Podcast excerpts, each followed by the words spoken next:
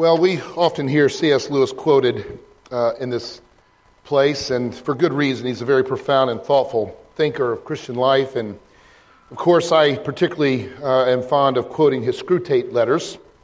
And here is yet another of his uh, observations vis a vis the, story of Screwtape the, the devil uh, and his counsel to his nephew Wormwood. And he's, of course, counseling him concerning the tempting of Christians in their Christian life. Quote If your patient, a Christian, can't be kept out of the church, he ought at least to be violently attacked, attached to some party within it. I don't mean on real doctrine issues about those the more lukewarm be he, he is the better. The real fun is working up hatred between those who say Mass and those who say Holy Communion when neither party could possibly state the difference between the two. And you can see the twinkle in his eyes. Many have uh, taken this passage from uh, Lewis, and they've made arguments that Lewis was not a, a, a real churchman, if you will. Uh, they look at Lewis, especially now, as people are beginning to second think what is described as evangelicalism and its tendency towards lukewarmness relative to its doctrinal commitments. Um, it, it, will look at a passage like this sometimes and think of Lewis as someone who's, who's willing to compromise, who's, who speaks to a populist Christianity, but, but is not really a, a man of the church, a man of, of, of high uh, doctrinal convictions. In other words, a Lewis who might have set the way for a church to distinguish somewhat artificially between, say, the doctrines that are not essential versus the doctrines that are. Now, there's a lot I would love to do to unpack all that. Um, we, we, there's a whole other way of conceiving that story. Um, there are doctrines that are essential, and then there are doctrines that are essential, if they're doctrines at all, that come from God. But there are some doctrines applied differently uh, and not therefore essential for some things of the Christian life, whereas there are other doctors, doctrines applied differently that are. You can see where this might go. But my particular interest here is in what he's really trying to say. He's warning that he's, he's warning us vis-a-vis this allegorical story that that um, that disunity is a very, very, very dangerous and that Satan would like nothing more than to see it. It's particularly interesting, especially those who would take that spin from Lewis, that well, become a mission church in our denomination, a member of the organizing commission, in other words, to become an organized church, uh, shall require communicant members of the mission church present to enter into covenant by answering the following question affirmatively Do you, in reliance on God for strength, solemnly promise in covenant that you will walk together as a particular, that is, organized church? on the principles of faith and order, and that you will be zealous and faithful in maintaining the purity and peace of the whole body. It's a strange thing because so many today would argue that it's exactly the organized church that's the problem with respect to Christian unity. And yet, here it's the very focus and the purpose of the Christian community organized as a means towards maintaining peace and purity. To then join a church. Every one of you, if you've joined a church already, or if you're thinking about joining a church, we're quite aware that there are a lot of people who would, who would say to you, and maybe you're still wrestling it with yourself. I certainly did for many years of my life as a Christian. This idea that the church really isn't essential to the gospel, and membership is one of these oppressive things you just ought to avoid. And especially in this narrative today, it's something that tends to create disunity among us. And so, isn't it odd that, that when we join the church, the final question is Do you, dot, dot, dot, promise to study the church's purity and peace? And then, if you are nominated, elected, and willing to become a pastor or an elder in said church, the question will be asked you, the vow will be taken. Do you promise to be zealous and faithful in maintaining the truths of the gospel and the purity and peace and unity of the church, whatever persecution or opposition may arise unto you on that account? Purity and peace. Are they oxymorons? Are they related? I mean, what does it mean that we here ascribe to the organized church, to the church that has a governing community, you know, body, a shepherding community, and even that holds to things like membership? That at the very core of what these three aspects of church are about, it's whittled right down to these two words the passion, the zealousness, the goal of peace and purity. I would say to you that if you understand what I think Paul is saying here in this text today, if you read it in the context that we've been preaching through Philippians, it's peace and purity that Paul would lose his job for. It's peace and purity that Paul would die for. It's peace and purity that is truly at the core of his mission, essential to that mission.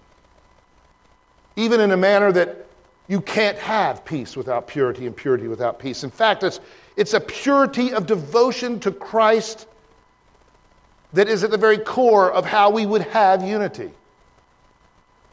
And it's the fact that in the gospel of, I mean, in the letter of Philippians, that that's been the problem that this devotion to Christ has not been pure and singular. It's been diluted, it's been synced into other passions and zealousness, zealousness that, that began to corrupt and pollute the purity and the sincerity of just pure devotion to Christ insofar as it gets to the matters of church and the gospel of Jesus Christ.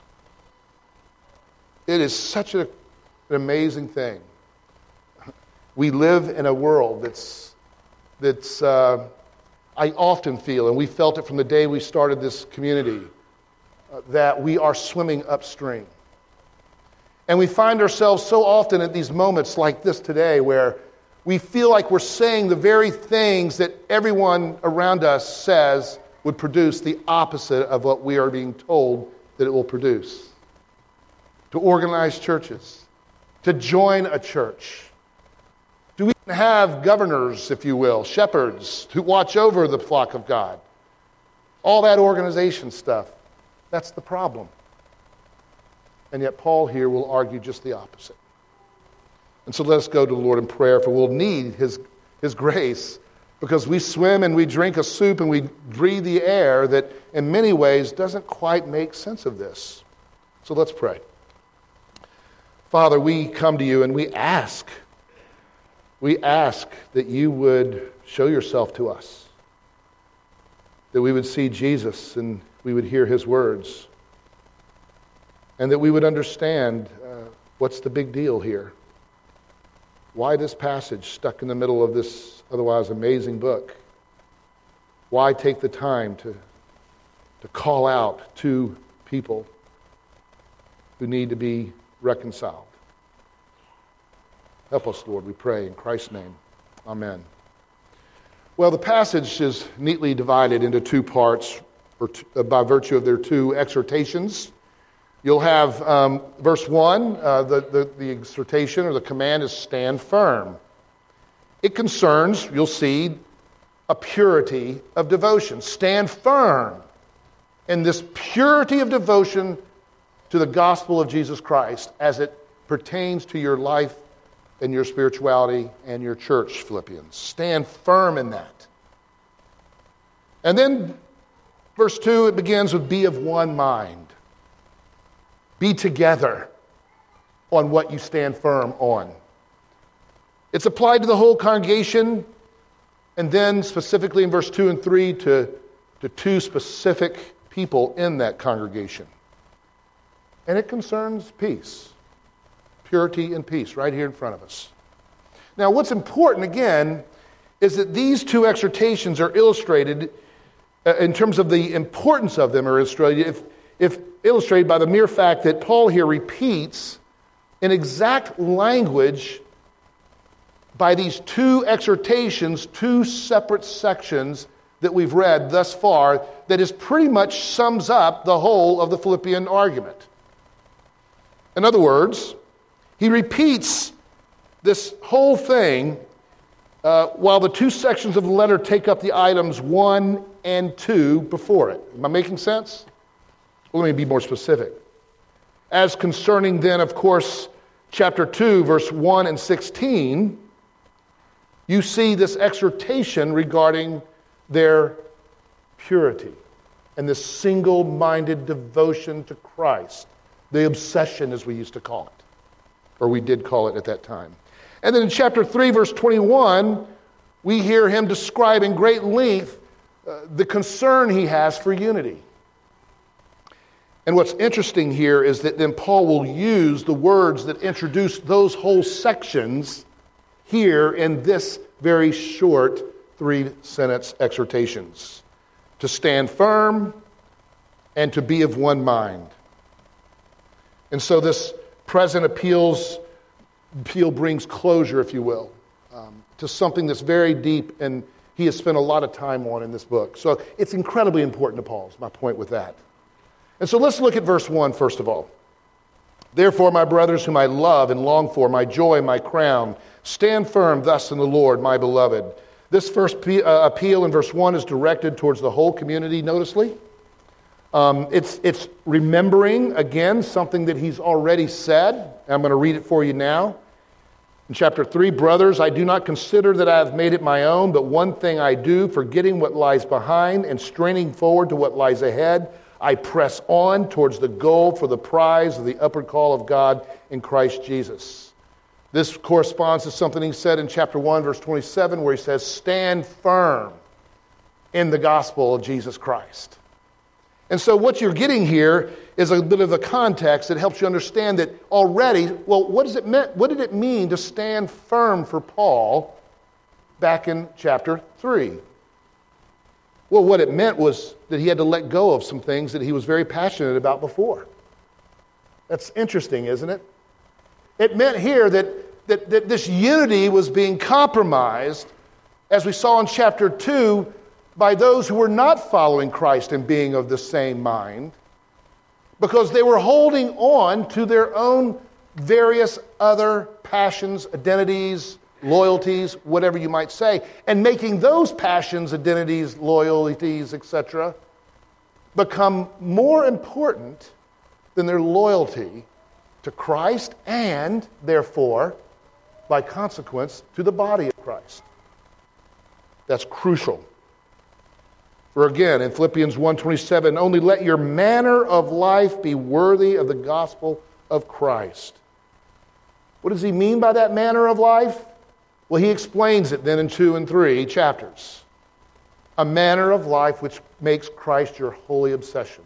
A manner of life which puts the first things of Christ and his gospel mission to the world, which Paul describes later as the great prize of the resurrection of the dead and the citizenship of heaven that we want to bring to the world, that that is the prize, the obsession of every Christian vocation ultimately. So to stand firm there means to stand firm in the purity of the gospel as related to this ultimate prize concerning the hope of the gospel, not letting anything else dissuade you. You know, if you were a and again, I think especially those of you who lead teams or, or have leadership roles, but anyone can understand what I'm saying. But if you're the leader of a team, or if you're the leader of a corporation, if you're the, you know, what's really important is that you have to, as you, the leader, it's crucial that a good leader understands what the prize is. What's, what, what are we here to do? You know? And, um, and you can even see how this is played out in culture with respect to Christianity sometimes. You know, if you're a, I don't know, a, a, the, the, the manager of a Chick fil A, we saw this once. Is your, your purpose is to sell chickens or eat chicken. What, what, don't eat, eat chickens. Isn't that what it says? The cow, you know. What, is, what does that say? Eat more chicken. There you go. Well, that's, the, that's clearly the brand. That's what Chick fil A is all about. Eat more chicken. You can pretty much summarize it. And this doesn't discriminate. Now, it's true that Truett Cathy and his son and others are, and have, have, have tried to organize and have tried to, to build this business as Christians and have done amazing and beautiful things. And I think Truett Cathy, especially, is an amazing example of what it means to be a Christian uh, leader in a corporate and non secular context. But you remember a couple of years ago, uh, their, their vision got a little, a little bit uh, mixed up a little bit, uh, where they got very involved in a political controversy, albeit about an issue that, that, that they believed had Christian ramifications. But somehow that family and that idea became a corporate brand for just a moment. And it wasn't to eat chickens anymore, it was to become a church. And they said that. They kind of lost, hold it, we're not a church here. We're not here to discriminate. We're not here to, to, to, we're here to offer chickens to everyone. We're not to be political advocates for this, this issue that was going on in their, in their situation. And they had to actually take that back, and they did publicly.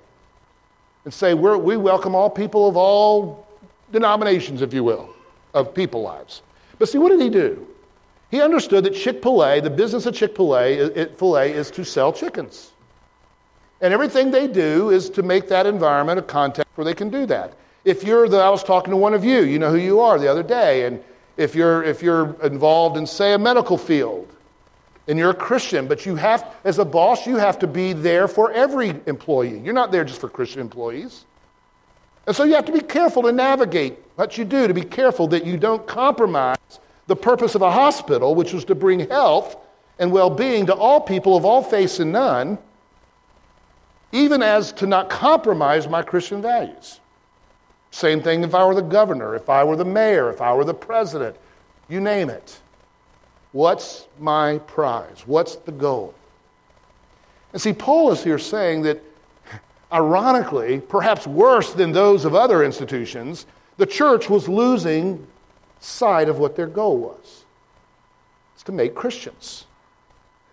It's to make and enable the gospel, the hope of the gospel, to go into everyone's life that they meet. And that hope is the resurrection of the dead and the citizenry in heaven.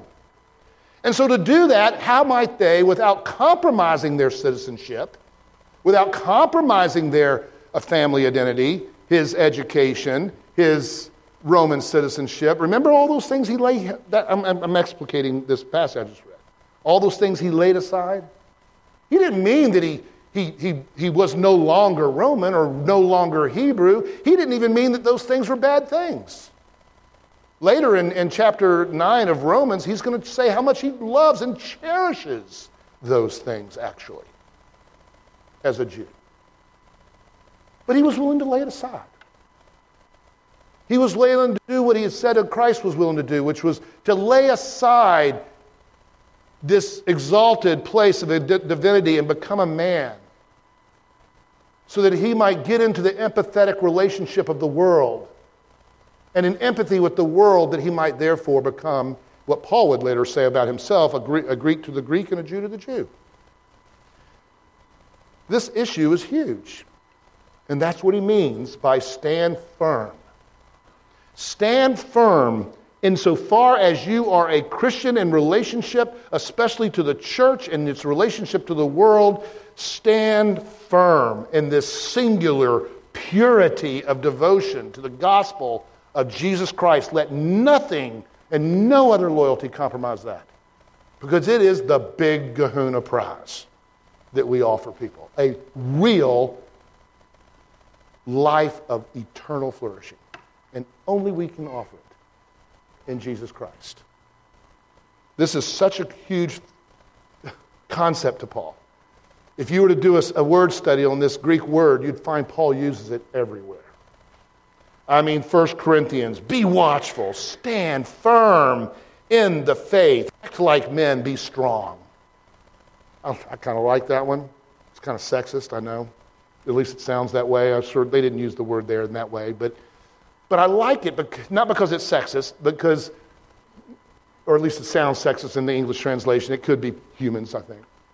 Um, I, I, like it because oh, all the way through, you'll hear that this idea of stand firm has the connotation of courage, of courage, a willingness to not to go with the crowd, a willingness to be mis- misunderstood, a willingness to be persecuted, to be maligned. I mean, look at Paul, for God's sake. It seems like every religious faction in the world came down upon him.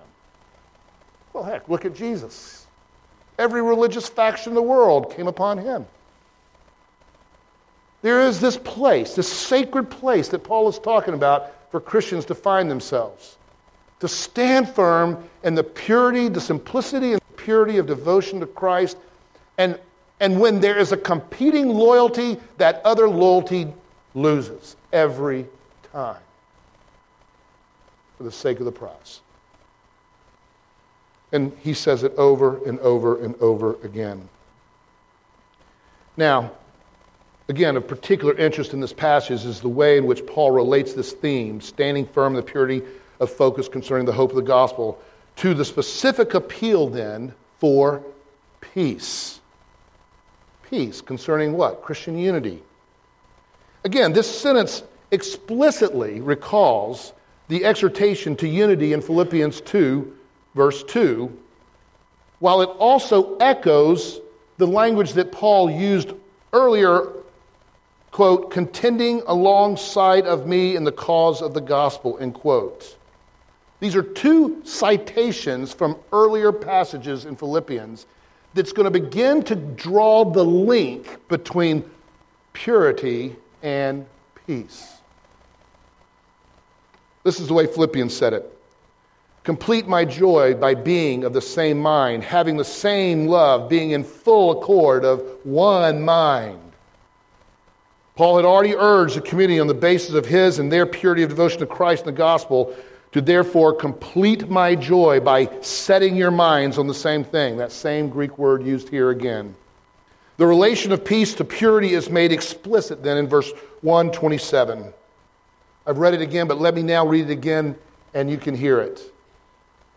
He says, That I may hear of you that you are, quote, standing firm in one spirit, with one hope, with one mind, striving side by side, what? For the faith of the gospel.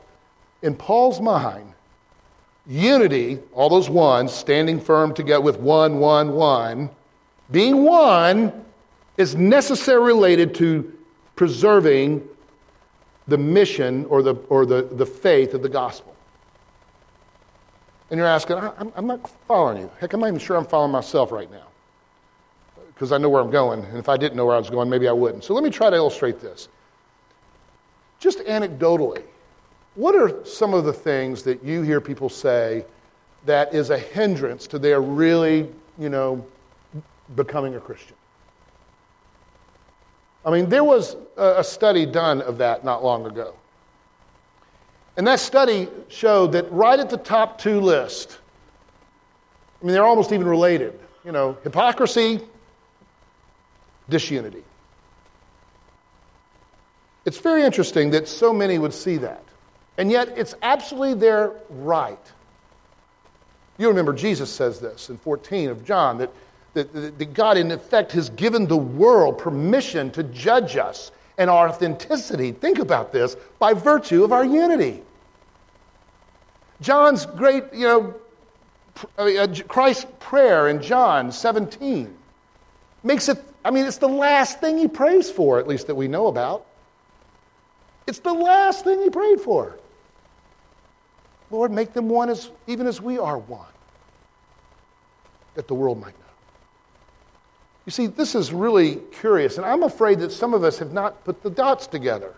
And that's why it's so easy, it seems sometimes, to, to have factions and divisions and, and these sorts of things, and not to work and to study and to do everything possible and being willing to eliminate anything. I mean, think about how important this is becoming now, if you're following this sermon. I mean, really?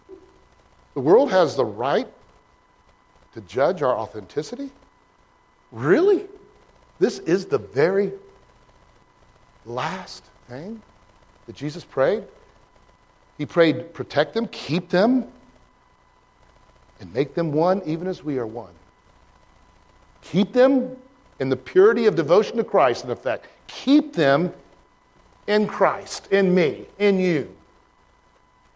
Keep them pure in me. And make them one. So, anecdotally, uh, the great Lesslie Newbigin, who is the father of what many call the missional ecclesiology movement, of which certainly we're part of that here with our whole uh, Anabano and Total Christ and all of that stuff. You know, he, he, he made the observation in India how, how ridiculous it became. You know, in Christendom, it, it feels right that you'd have all these different groups and sects, etc. But, but you go to India at the time, and you proclaim this to be the universal Lord, Lord of all. And then when you become a Christian, everyone calls themselves something else. You know, I'm a Christian Presbyterian, I'm a Christian Baptist, I'm a Christian this. Now, I'm not here slamming denominationalism because, ironically, there's a, you know, it was meant to be a, a way to maintain Christian pure uh, unity. That's why we, for instance, here, denominationalism, which doesn't pronounce other denominations as outside of the church or unbelievers, we always open this table and say this is for all Christians of every denomination. We share, at least at this level, sacramental uni- unity this side of heaven, even if we don't, for instance, share a unity of polity as to the best way to govern from Scripture or something like that. So, so don't be quite too judgmental yet on, on denominationalism, though at the end of the day, it's just that the heart of denominationalism is our own fallible, sinful manners that have probably, if you look at the history of denomination, has imported a lot of statism and a lot of other identities, which Paul was talking about, actually. So we got to be a little more nuanced in our critique, is all I'm saying. But, but not that that's the point. Let's move forward. I want you to see this impassioned plea for unity, therefore. He says, I entreat Euodia and, and Syntyche to agree in the Lord. Now, that word to agree is meant, translated the Greek word that over earlier was to be of one mind. Yes, I ask you also, true companion, help these women who have labored side by side with me in the gospel, together with Clement and the rest of my fellow workers whose names are in the book of life. This second appeal is directed specifically to two and named women, Euodia and Syntyche. Paul calls these two women out. I mean, this is remarkable. In my own memory, I didn't actually study it, but, but all the commentators are going ballistic about it, I can tell you that. But in my own memory, I can't think of a time Paul does that except, I think, in Timothy. I may be wrong. But it's very rare in a letter like this. Very rare. To specifically name names, two persons in a letter that would have been read to the whole congregation at large, even. And again, this is remarkable and especially in a conflict context. You know, maybe we don't appreciate that. In a media saturated world like ours, where naming people publicly has really become a way of life, it's hard for us to, to get how extraordinary this is. And Paul himself would know that it ought to be. Which is why every one of us who are studying this passage have to go deeper and say, well, wow, what's happening here? What's the significance of these two women? And what's the nature of the unity that Paul seeks here? Those are the two questions that I want us to look at real briefly here. First of all, they were almost certainly key leaders. In fact, high profile leaders. And we know that pretty clearly here in two ways. First of all, notice that he doesn't call them, quote, the dogs or any of those names that he called people earlier who were not believers or who were of the Judaizing sect that might have been Christian believers but who were truly heretical, okay, or unorthodox in some of their beliefs. So there's not anything like that here that relates to them. They are not spoken of in those terms, quite the contrary. They're spoken of in some pretty lofty terms terms that are ordinarily used to speak of those who are co laborers, colleagues of Paul, even in his apostolic ministry. For instance, he calls them fellow workers. I mean, you know what that means someone who's closely linked with another in some activity. He says that they labored with Paul side by side. To toil with someone in a struggle is the word there. It means that they suffered with them for the gospel. To labor, that word labor is really to toil, to, to struggle, to suffer, to imply opposition or competition. And therefore, that he had women co workers in Philippi, well, should surprise us. Since the church there had its origin among Gentile, from uh, uh, convert Gentile women, according to Acts 16, 13 through 15, should it surprise us that these women co workers in Philippi uh, were those, quote, God-fearers that we hear about in Acts 16? It's interesting that the evidence from Acts indicates that at her conversion, for instance, one of these co laborers, that's so called in Acts, Lydia, became a patron both of the small apostolic band and of the Christian community. And by the very nature of things, that meant she was also a leader in the church, since heads of households automatically assumed some kind of role of leadership in the early church. And she was a head of household, there as it's described. Moreover, you think of the Macedonian women in general had much larger role in public life than one finds elsewhere in the empire. This area Philippi, especially in the, in the sort of Galilean area, is, it's known for that. They were kind of radical that way. Other key leaders mentioned in Scripture Phoebe and others. Of course, I won't do the sermon I've done before, and you can go look it up if you'd like. It's strange, though, because one of the things that happens in our culture and our culture wars and the way those kind of infect the church, uh, many good Orthodox theologians believe a real seismic change happened around the fundamentalist controversy in America, particularly. The way we read Scripture, to be, you know, this idea of a of a literal only way of reading it, which was fairly not, I mean, it used to be a literary reading, not a literal. Read it according to the genre, read it according to its context, read it according to, within its redemptive thing. And, and so, therefore, we weren't reading, say, you know, Revelations literally as if numbers meant literal things. We were reading them under apocalyptic genre kind of reading, the way that we see the early church reading it. But when you get into culture wars, you get into these crazy, funny things like slippery slope arguments, guilty by association arguments. And when you do that, you don't get clarity, you don't get nuance. And I suspect some of that's still very, very active in the life of our church. But all that just to say that, that whatever you have heard or whatever context you have, uh, let you hear us say that we see in this text that there is a very high uh, value and purpose and leadership role for women in the Church of Jesus Christ. And especially back to this point, that was just a side point, but to this point, which then begins to reshape the way you think about this, this what was the unity that was being issued here? What was going on? And why is it relevant? And so, again, remember, this, this letter would have been read out loud to a congregation.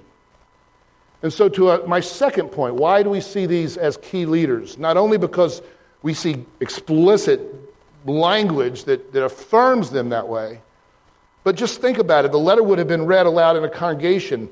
It's, it's to a pretty amazing credit, then, of both relating to the Philippian community, but also to these two women, that, that Paul considered them mature enough to be able to handle this unusual public admonition. And evidently, it must not have been taken, or was it? It wasn't of a personal nature. You see, we read this and we import all our psycho and therapeutic sort of uh, context here, and we automatically read into this, oh, there's a personality complex or, or content or something. Or we, we get into, the, here's some really women or something. You know, that's not what's happening. We've got two amazing, highly decorated, if I'm going to use that analogy, women, leaders of the church. Paul is calling them out in the context of a public assembly, vicariously through a letter.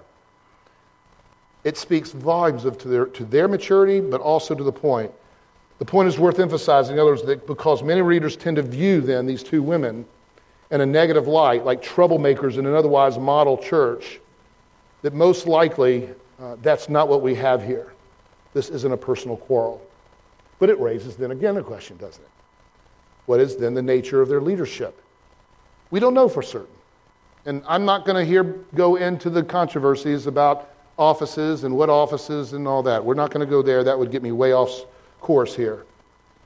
I can say with Chrysostom, though, that these women seem to me to be the chief of the church which they were there. In other words, they had a significant role to the degree that, that they needed to get things reconciled or this church was going to fall apart. So then, note secondly, Paul invokes the help of an unnamed person. That's a now getting stranger.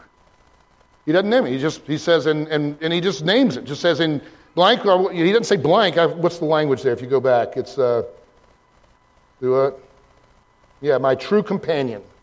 But he doesn't say blank. And so what's what's interesting about that is is it evidently everyone else there knew who he was or she was, but but that's enough. Some have said it's probably uh, uh, maybe maybe it was the pastor but here he's described more as an itinerant with Paul.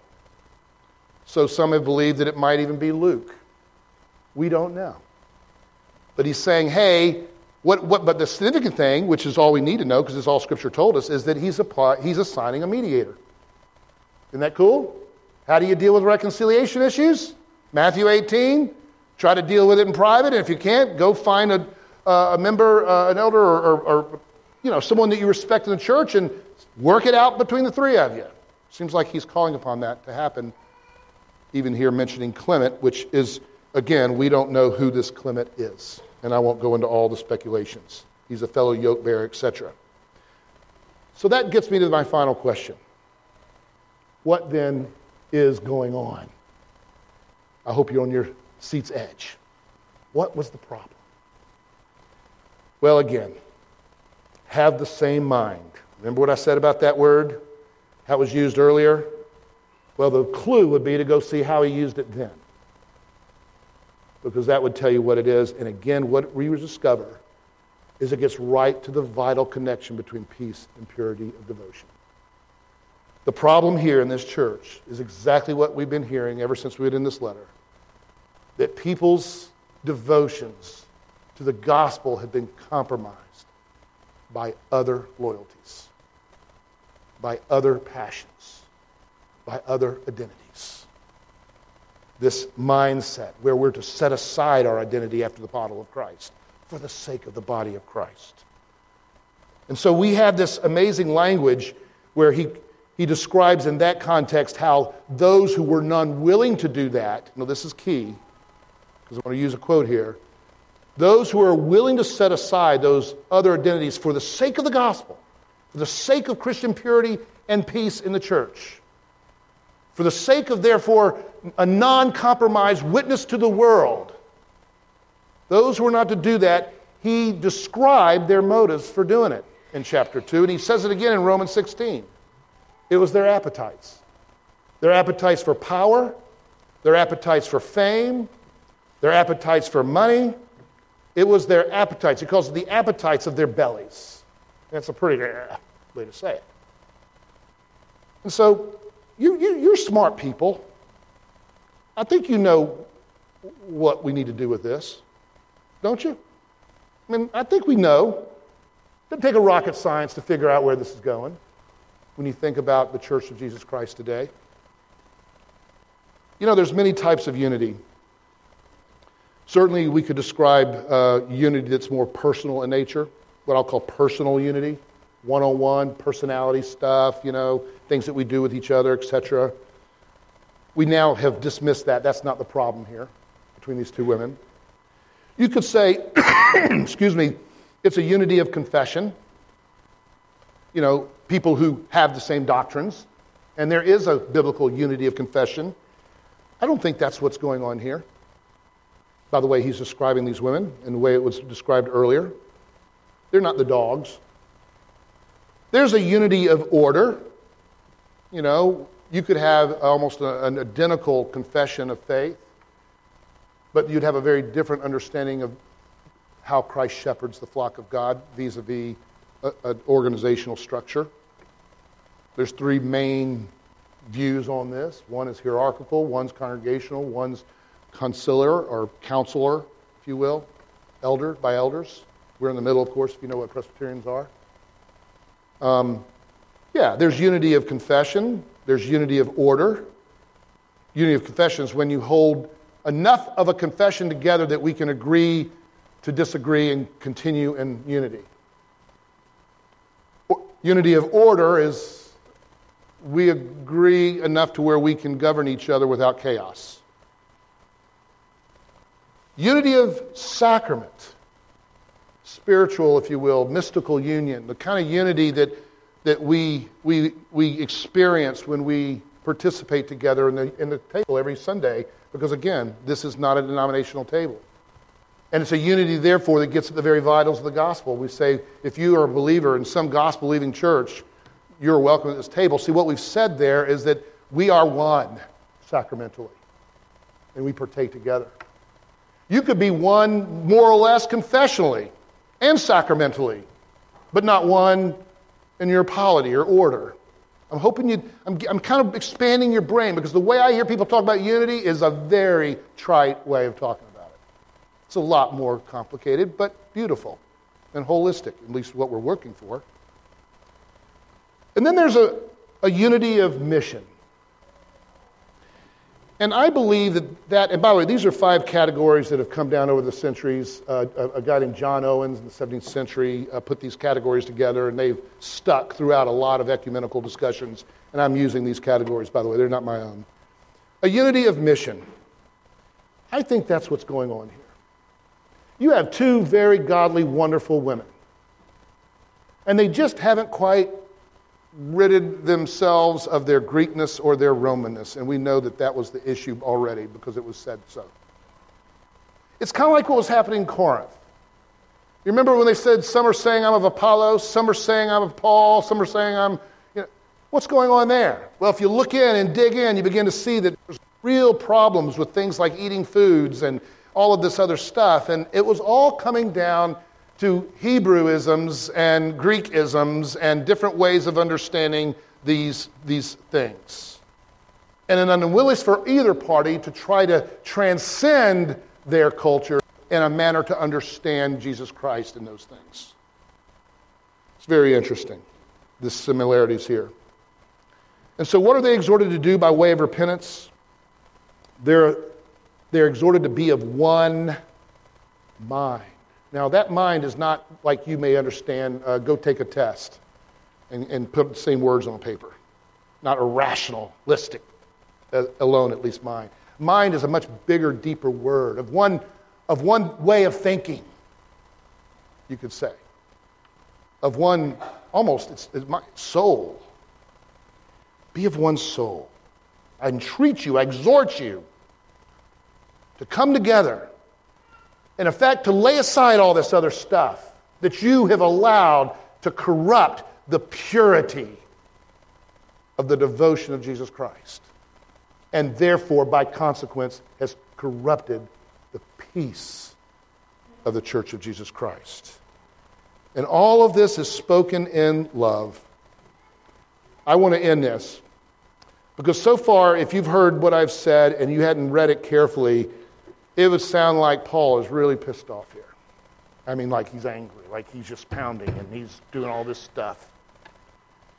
Listen to the incredible, affectionate way that Paul says this, which might give us an example of how we deal with conflict as well. He doesn't just say to those, you know, the beloved. That's a nice, churchy way of saying it. He says, whom I love and long for, my joy and crown, my beloved. Listen to what he says. The most striking feature here is this these appeals are related directly to matters of affection. It's, it takes on an incredible personal nature. There's this remarkable elaboration where the ordinary brothers and sisters become my brothers and sisters, beloved and longed for, my joy and crown. Wow, does that change the way you hear this? This profusion of modifiers reminds us once again of this deep affection and feeling that Paul has for his church. And now I begin to get myself a little weepy eyed. I did it today when I heard y'all sing Lamb of God. You know, just for a moment, can you possibly conceive of the preciousness of a church community? How incredibly precious it is.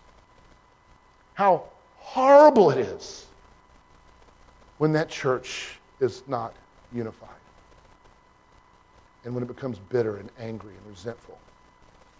When some faction or another faction, by some sources, are led to turn against each other. It's, I mean, can we possibly, just for a moment, ask God to give us his heart on that?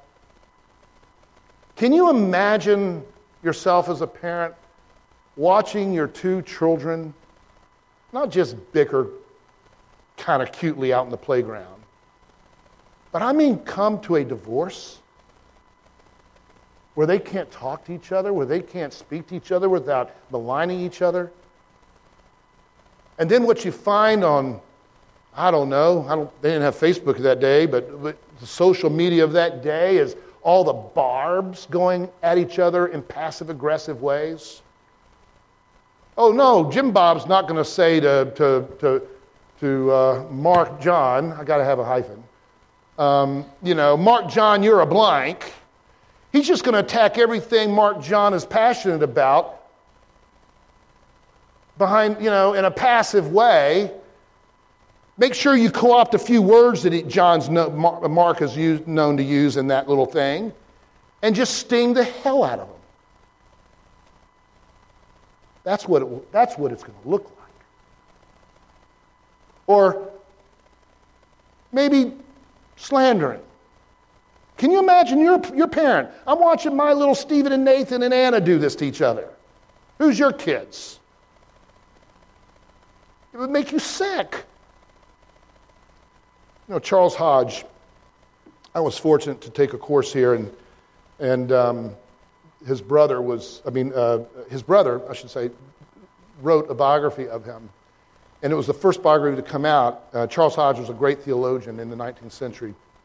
And, um, and A.A. Hodge wrote this, this biography of him, and it came down very quickly that he wrote it because he was trying to protect his father. And he was trying to protect his father because his father had a nervous breakdown. And he had a nervous breakdown because he saw his church divided and fighting each other in the Civil War. You know, when we talk about these things and, and what they do to communities, I, my, my thesis, as some of you know, and I've published on it, was, was on the church divided in, in, in the border states. And there were some big issues in the Civil War, issues that needed to be contended. But there were pastors like Charles Hodge, like Stuart Robinson, like Jim McFeeters, and I can go on and on, who wept and cried and who did everything in their power to beg his congregation, no matter what the issue, not to start fighting each other. To find a way to debate, yes, but find a way to not do it and to compromise that. There is nothing nothing more precious to your God's heart than you. And you in unity with each other. Paul is saying this right in our face. My beloved ones, my crown, my joy. Let's just let that sink in a little bit. That these are not just academic issues when we so quickly throw things around, do our barbs. I mean, there's a church of Jesus Christ in America, there's a church of Christ in the world. And I, we've got to remember it breaks God's heart. I mean, I suspect there's different levels of disunity that breaks his heart at different levels. You know? But we can never get used to divisions. We can never ever say, well, that's just the way it is, because it breaks our God's heart. And so let me give the takeaway. Surely, after repeating this formal exhortation to stand firm and single minded focus on the prize of the gospel, Paul immediately returns to the issue of Christian unity for the sake of gospel mission. That this is the recurring theme in Philippians and all of Paul's writings illustrates the necessary correlation, and this is my point, between peace and purity. You don't have one without the other. You just can't. John, again, I'm going to read. I am no longer in the world, but they are in the world, said Christ. I am coming to you, Holy Father. Keep them in your name, purity, which you have given to me, that they may be one, peace, even as we are one. Keep them unified around this single gospel passion and the prize of the resurrection from the dead offered to the world. Keep your focus. Everything else we work out.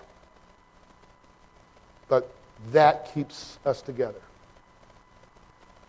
I am no longer in the world. Yes, our unity is founded not upon sympathies of this world. Paul says, Keep your mind on the things above, which is seated in heaven, the right hand, not on things on earth. Our loyalty together is not founded upon things we share in this world. My ethnicity, my gender, my my nationality, my just give it, give it all, you know. This, this position on legal matters, this, this position on social matters, whatever it is. They all might be good and important positions, but it doesn't warrant the barbs. It doesn't warrant anything that comes between the body of Christ, north or south, east or west, red or blue. It doesn't warrant anything like that. But they are in the world, he said. And he goes on to pray for them.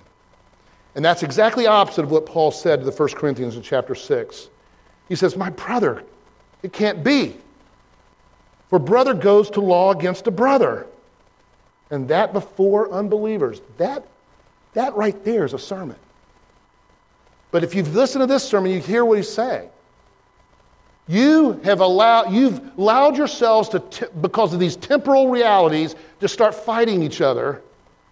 And the whole world's watching you and laughing at you, mimicking you, saying, well, you're right, one Lord. Ah, Jesus is a farce because you're fighting each other right in front of the world. How horrible is that? Paul says. I can't believe you're doing it. You Christians fighting each other in front of the world. So he says, I appeal to you, brothers, by the name of Jesus Christ, that all of you have the same mind, that word in Corinthians, and that there be no divisions among you, but that you be united in the same mind. There's that word again. He seems to like this word a little bit, doesn't he? And of the same judgment. So let me just ask him in closing a couple of just quickly questions. What are some of the ways that we can be more intentional about pursuing Christian peace for the sake of the gospel in our relationships? Why don't you ask that question uh, with God's grace as we meditate about that? Are there any earthly loyalties and affairs that, like Paul, you just need to lay aside for the sake of this relationship? Are there some restrictions you can put yourself on in the media, in the social media, because of this relationship? What are the right and wrong ways to pursue purity as to not undermine unity? Is purity done? Again, we had an exceptional situation here, but, but remember Matthew 18. It's serious. One on one, and you stay there. And even if you ask prayer, you don't divulge the other person's situation because that would be then to divide them against that other person. And there it goes like gangrene, Paul said. You don't hear rumors. You say, no, I don't want to hear a rumor. I don't want to hear anything bad about someone unless I'm in a position to go mediate it, and that's the only reason I'm in context I'll ever hear it. But otherwise, I'm not going to hear it. I don't need to hear that. Need to know basis. There's lots of things that could be said about that second question. What are the right and wrong ways to pursue purity as to not undermine unity? And finally, speaking to you personally, is there someone, especially a Christian or a Christian community, that you need to reconcile with? That you need to go and say, look, whatever our issues, they're not bigger than the prize. They're not bigger than the gospel. Forgive me because I made them too big. Is there anyone like that? And finally, if you're not a Christian, you have the right. Jesus gave you the right to judge the church by their love one for another. Let me just tell you, uh, we have failed a lot as a church in this area. And we continue to fail. And I think what I hope that you'll consider is that you could come and help us, even as we unify around this table, to do better. But I hope and pray that this side of heaven and our, and, our fallibilities and our inabilities hear Christ. Be attracted to this beatific vision that he had. Because it is the beatific vision that Paul and all true Christians are, are praying for. It's a vision that will be true in heaven. There will be oneness. Everything you heard in Ezekiel, the nations coming together under one Lord. It's going to happen. That's my hope and that's yours. Let's pray.